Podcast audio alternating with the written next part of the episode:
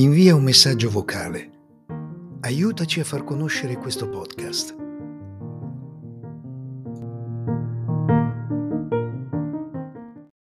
C'era una volta un imperatore molto vanitoso che amava curare il suo abbigliamento al punto di spendere tutto il suo denaro per vestirsi. Giro di Re. Fiabe e leggende della tradizione popolare italiana narrate da Maurizio Mosetti. Buon ascolto! I vestiti nuovi dell'imperatore di Hans Christian Andersen.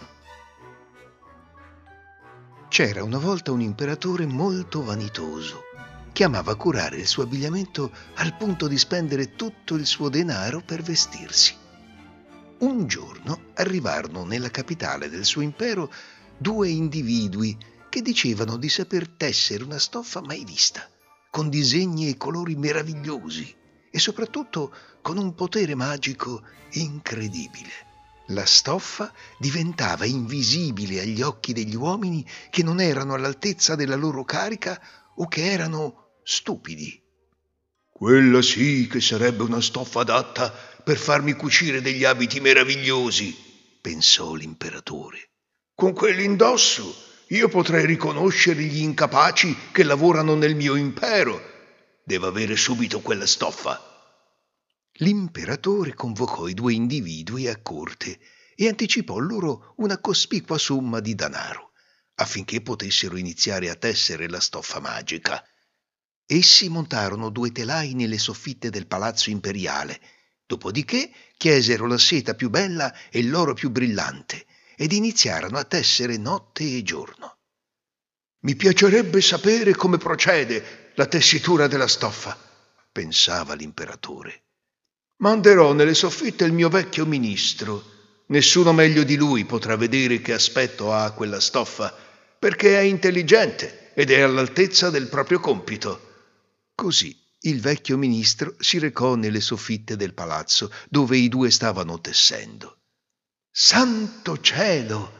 pensò pulendo le lenti dei suoi spessi occhiali. Non vedo assolutamente niente. Povero me, pensava. Ma allora sono uno stupido? Non sono degno della mia carica?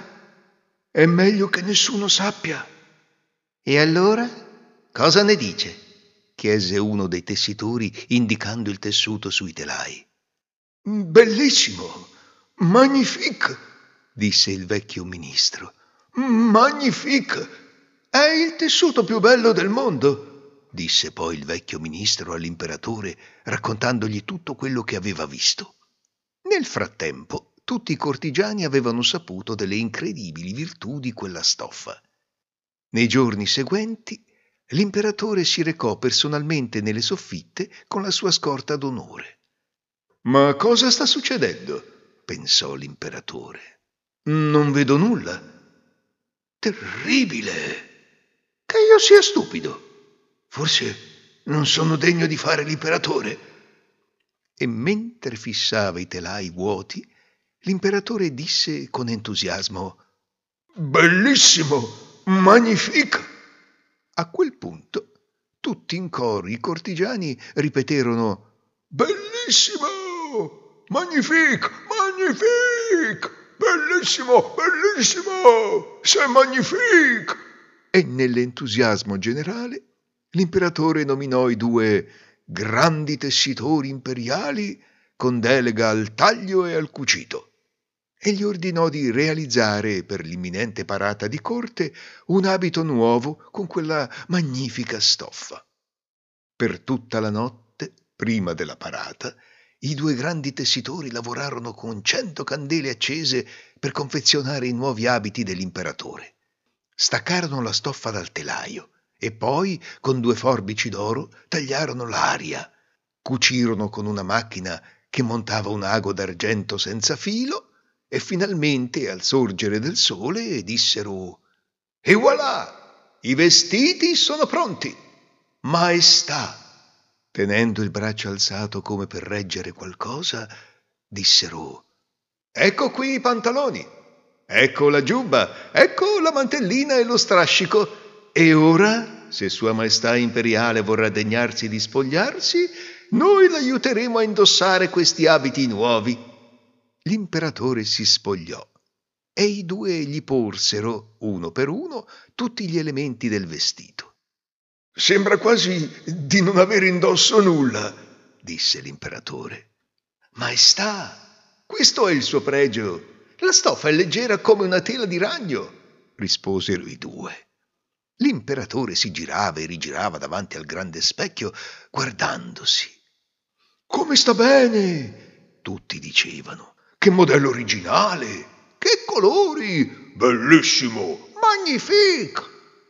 L'imperatore sorrise pensieroso e fece un cenno con la mano.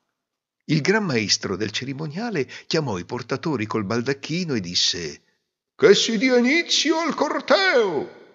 I ciambellani, che erano incaricati di reggergli lo strascico, finsero di raccoglierlo da terra e si mossero tastando l'aria.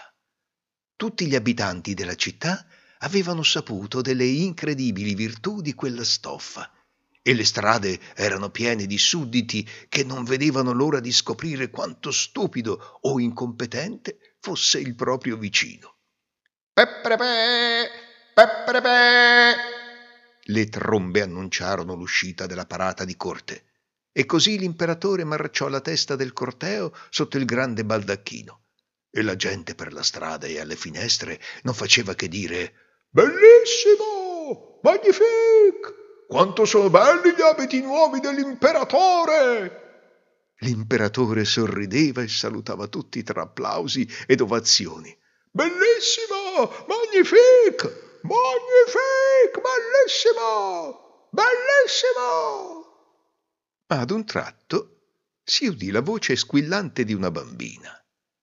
Ma l'imperatore non ha nulla addosso. È nudo. La folla intorno era ammutolita. Santo cielo! disse il padre guardandola. Questa è la voce dell'innocenza. Così tutti si misero a sussurrare quello che aveva detto la bambina e a guardare dove puntava il suo indice. Non ha nulla indosso. C'è una bambina che dice che non ha nulla addosso.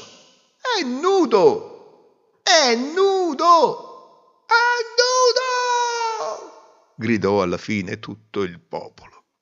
L'imperatore rabbrividì perché sapeva che avevano ragione, ma intanto pensava. Ormai devo condurre questa parata fino alla fine.